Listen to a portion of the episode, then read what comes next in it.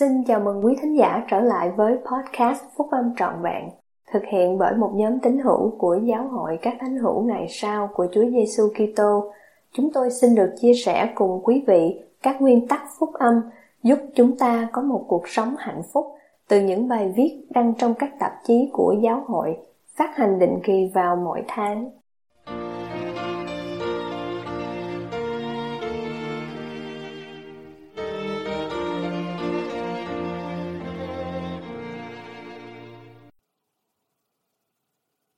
Ngày Sa-bát và tiệc thánh. Bài của anh cả L. Tom Perry 1922 tới 2015 thuộc nhóm túc số 12 vị sứ đồ của Giáo hội các Thánh hữu Ngày Sau của Chúa Giêsu Kitô, đọc trong Đại hội Trung ương tháng 4 năm 2011. Thưa các anh chị em trên khắp thế giới, buổi sáng hôm nay chúng ta đến đây để lắng nghe tiếng nói của một vị tiên tri. Tôi làm chứng rằng tiếng nói mà chúng ta vừa nghe chính là tiếng nói của vị tiên tri tại thế, của Thượng Đế trên thế gian ngày nay, Chủ tịch Thomas S. Monson. Chúng ta được phước biết bao nhờ những lời giảng dạy và tấm gương của ông. Năm nay, tất cả chúng ta đều có cơ hội để nghiên cứu những lời của các vị tiên tri trong Kinh Tân Ước ở lớp trường Chúa Nhật, trong khi Kinh Cựu Ước là sách học về các vị tiên tri và về một dân tộc, thì Kinh Tân Ước chú trọng vào cuộc sống và ảnh hưởng của một người duy nhất đến trần thế với hai gốc tích trên trời và dưới thế gian là Đấng Cứu Rỗi và Đấng Cứu Chuộc của chúng ta, Chúa Giêsu Kitô. Thế gian ngày nay đầy dẫy các học thuyết của loài người đến nỗi người ta rất dễ quên và đánh mất đức tin ở câu chuyện vô cùng quan trọng về cuộc sống và giáo vụ của Đấng Cứu Rỗi, Kinh Tân Ước. Quyển Kinh Thánh này là trọng tâm của lịch sử Thánh Thư, cũng giống như Đấng Cứu Rỗi chính là trọng tâm của cuộc sống chúng ta vậy. Chúng ta cần phải tự mình cam kết để nghiên cứu và trân quý quyển sách ấy. Việc chúng ta nghiên cứu Kinh Tân Ước sẽ mang lại sự thông sáng vô giá. Tôi luôn luôn thích đọc câu chuyện về Phao-lô khi ông đi tổ chức giáo hội của Đấng Cứu Rỗi, nhất là những lời giảng dạy của ông cho Thi-mô-thê. Trong chương 4 của sách Phao-lô viết cho Thi-mô-thê, chúng ta đọc: "Kìa là điều con phải rao truyền và dạy dỗ, phải lấy lời nói, nết làm, sự yêu thương, đức tin và sự tinh sạch mà làm gương cho các tín đồ." Tôi không thể nghĩ ra một cách nào tốt để chúng ta bắt đầu hoặc tiếp tục làm gương cho các tín đồ hơn việc tuân thủ ngày Sa-bát. Bắt đầu với sự tạo dựng thế gian, một ngày được dành ra từ tất cả những ngày khác.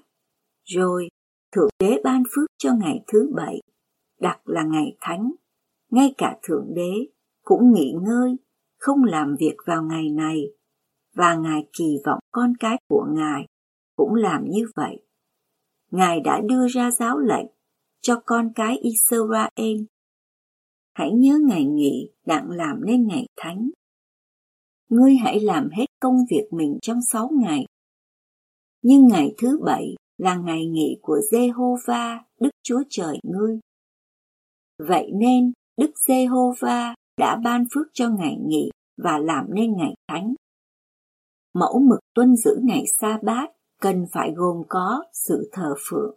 Sau khi Adam và Eva bước vào trần thế, họ được truyền lệnh phải thờ phượng Chúa, Thượng Đế của họ, và phải hiến dâng những con vật đầu lòng trong các đàn gia súc của họ để làm của lễ dâng cho Chúa.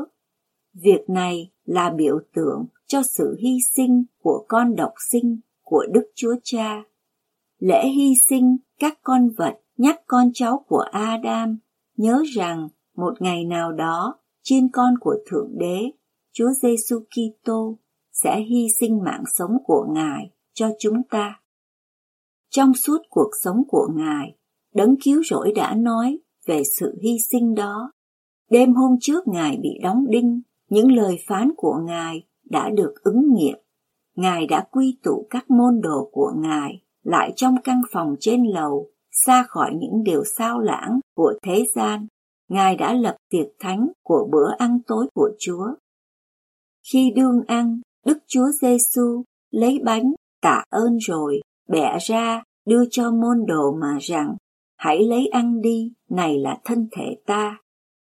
Ngài lại lấy chén tạ ơn rồi đưa cho môn đồ mà rằng: hết thảy uống đi, vì này là huyết ta, huyết của sự giao ước đã đổ ra cho nhiều người được tha tội. Từ lúc đó trở đi, sự chuộc tội của đấng cứu rỗi đã trở thành sự hy sinh vĩ đại và cuối cùng. Khi Ngài hiện đến lục địa châu Mỹ sau khi phục sinh, Ngài đã truyền ban chức tư tế cho các môn đồ của Ngài và giới thiệu tiệc thánh khi phán: và các ngươi phải luôn luôn làm đúng theo điều này như ta đã làm, nghĩa là ta đã bẻ bánh, ban phước lành bánh và phân phát cho các ngươi. Và việc làm đó sẽ là một lời chứng với Đức Chúa Cha rằng các ngươi luôn luôn tưởng nhớ tới ta, và nếu các ngươi luôn luôn tưởng nhớ tới ta thì các ngươi sẽ được Thánh Linh của ta ở cùng với các ngươi. Thật đáng chú ý rằng ngay cả trong thời kỳ đen tối của sự bội giáo, mẫu mực thờ phượng trong ngày sa bát và tiệc thánh vẫn tiếp tục được thực hành dưới nhiều hình thức. Khi phúc âm được phục hồi, 3 trong số các sứ đồ là Phi-e-rơ, Gia-cơ và Giăng lần đầu tiên nhận tiệc thánh từ đấng cứu rỗi đã hiện đến cùng Joseph Smith và Oliver Cowdery. Dưới sự hướng dẫn của họ, thẩm quyền chức tư tế cần thiết để thực hiện tiệc thánh cho các tín hữu trong giáo hội của Chúa Giêsu Kitô đã được phục hồi. Đấng cứu rỗi truyền giao thẩm quyền chức tư tế đó cho các vị tiên tri và sứ đồ của Ngài, rồi từ họ được ban cho chúng ta tiếp tục trên thế gian ngày nay. Những người nắm giữ chức tư tế trẻ tuổi trên khắp thế gian làm cho bản thân mình hội đủ điều kiện để sử dụng quyền năng chức tư tế bằng cách nghiêm chỉnh, tuân giữ các giáo lệnh và sống theo các tiêu chuẩn của phúc âm. Hiểu theo ý nghĩa thuộc linh, khi những thanh niên này giữ bàn tay được trong sạch và trái tim được thanh khiết, họ chuẩn bị ban phước và truyền tiệc thánh theo cách của đấng cứu rỗi, là cách được quy định theo như Ngài đã làm cách đây hơn 2.000 năm. Việc chúng ta dự phần tiệc thánh là trọng tâm của việc tuân thủ ngày sa bát. Trong sách Giáo lý và Giao ước, Chúa đã truyền lệnh cho tất cả chúng ta: và để các ngươi có thể giữ cho mình khỏi tì vết của thế gian một cách trọn vẹn hơn, các ngươi phải đến nhà nguyện và dâng tiệc thánh vào ngày thánh của ta. Vì thật vậy, đây là ngày đã được định để cho các ngươi nghỉ khỏi phải lao nhọc và để trả sự ngoan đạo cho đấng tối cao. Và vào ngày này, các ngươi không được làm việc gì khác. Khi chúng ta xem xét mẫu mực của ngày sa bát và tiệc thánh trong cuộc sống của mình, thì dường như có 3 điều mà Chúa đòi hỏi chúng ta. Trước hết, hãy giữ lấy mình cho khỏi sự ô uế của thế gian. Thứ hai, đi đến nhà nguyện và dâng lên tiệc thánh của mình. Và thứ ba, nghỉ ngơi không làm việc. Thật là vinh quang để làm một Kitô hữu và để sống với tư cách là một môn đồ chân chính của đấng Kitô. Ngài phán về chúng ta: họ không thuộc về thế gian, cũng như con không thuộc về thế gian. Để giữ lấy mình cho khỏi sự ô uế của thế gian, Ngài kỳ vọng chúng ta phải tránh những điều sao lãng vật chất của các cơ sở kinh doanh và những tiện nghi có tính chất giải trí vào ngày sa bát. Tôi tin rằng Ngài cũng mong muốn chúng ta ăn mặc thích hợp. Giới trẻ của chúng ta có thể nghĩ rằng câu nói xưa ăn mặc chỉnh tề trong ngày Chúa Nhật đã lỗi thời rồi. Chúng ta vẫn biết rằng khi cách ăn mặc vào ngày Chúa Nhật biến thành lối ăn mặc tùy tiện thường ngày thì sẽ kéo theo sau thái độ và hành động. Dĩ nhiên, chúng ta có lẽ không cần cho con cái mình ăn mặc trang trọng suốt ngày Chúa Nhật. Tuy nhiên, qua cách ăn mặc, chúng ta giúp chúng chuẩn bị cho tiệc thánh và vui hưởng các phước lành của tiệc thánh suốt ngày. Việc chúng ta dâng lên Chúa tiệc thánh của mình có nghĩa là gì? Chúng ta nhìn nhận rằng tất cả chúng ta đều làm điều lầm lỗi. Mỗi chúng ta cần phải thú nhận rồi từ bỏ tội lỗi và điều sai sót của mình, cùng Cha Thiên Thượng cũng như những người chúng ta có thể đã làm tổn thương. Ngày Sa-bát mang đến cho chúng ta một cơ hội quý báu để dâng những điều này. Tiệc thánh của chúng ta lên Chúa. Ngài phán, phải nhớ rằng ngày này là ngày của Chúa. Các ngươi phải dâng của lễ và tiệc thánh lên đấng tối cao, phải thú tội với anh em mình và trước mặt Chúa. Anh cả Melvin J. Ballard đã đề nghị, chúng tôi muốn mỗi thánh hiểu ngày sau phải đến bàn tiệc thánh vì đó là nơi để tự tìm hiểu, tự xem xét, là nơi chúng ta có thể học cách sửa đổi hướng đi của mình và làm cho cuộc sống của mình được ngay đúng, tự làm cho mình phù hợp với những lời giảng dạy của giáo hội cũng như với các anh chị em của mình. Khi dự phần tiệc thánh một cách xứng đáng, chúng ta làm chứng rằng chúng ta tình nguyện mang danh đấng cứu rỗi và luôn luôn thật sự tưởng nhớ tới Ngài để có thể luôn được Thánh Linh của Ngài ở cùng với mình. Giao ước báp têm của chúng ta được tái lập theo cách này. Chúa đã cam đoan với các môn đồ của Ngài rằng, vì mỗi khi các ngươi làm điều này, các ngươi sẽ nhớ đến giờ phút này ta đã ở với các ngươi. Đôi khi chúng ta nghĩ rằng việc nghỉ ngơi không làm việc chỉ là không đi làm để được trả lương và treo bảng, đóng cửa trên cửa tiện. Tuy nhiên, trong thế giới ngày nay, công việc gồm có việc làm hàng ngày trong cuộc sống của chúng ta.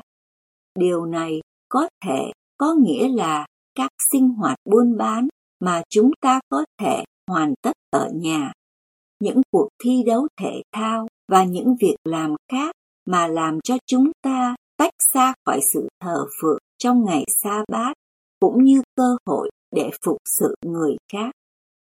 Chớ coi thường những gì thiêng liêng Chúa đã mặc khải cho các thánh hiểu ban đầu, thể như nhắc chúng ta nhớ về điều Ngài đã phán bảo các môn đồ của Ngài. Vì loài người mà lập ngày Sa-bát, chớ chẳng phải vì ngày Sa-bát mà dựng nên loài người.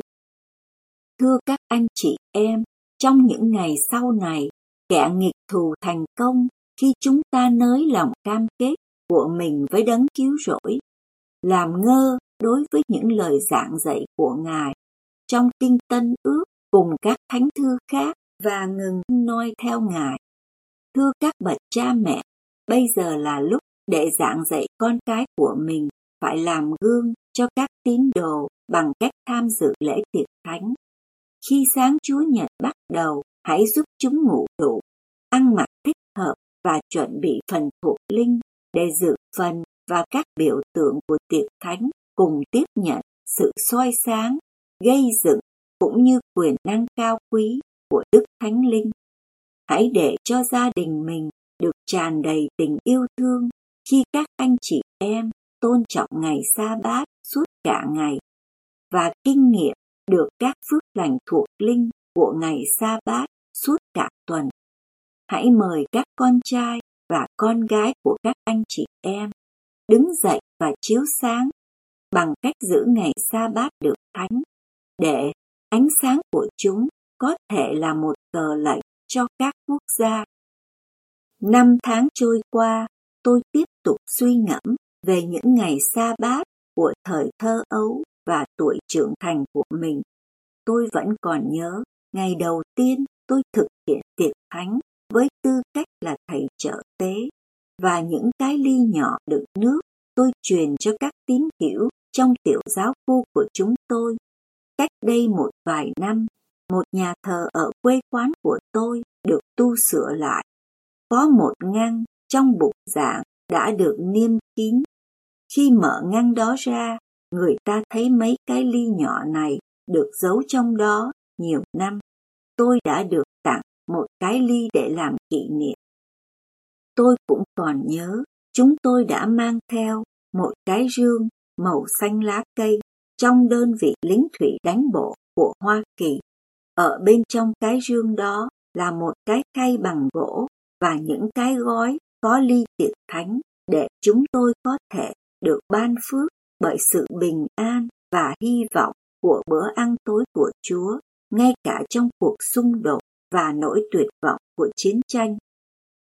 Khi nghĩ về những cái ly tiệc thánh đó từ thời niên thiếu của tôi, một lễ tiệc thánh trong thung lũng được che chở của căn nhà thời niên thiếu của tôi, và lễ tiệc thánh kia ở xa hàng ngàn dặm trong vùng Thái Bình Dương.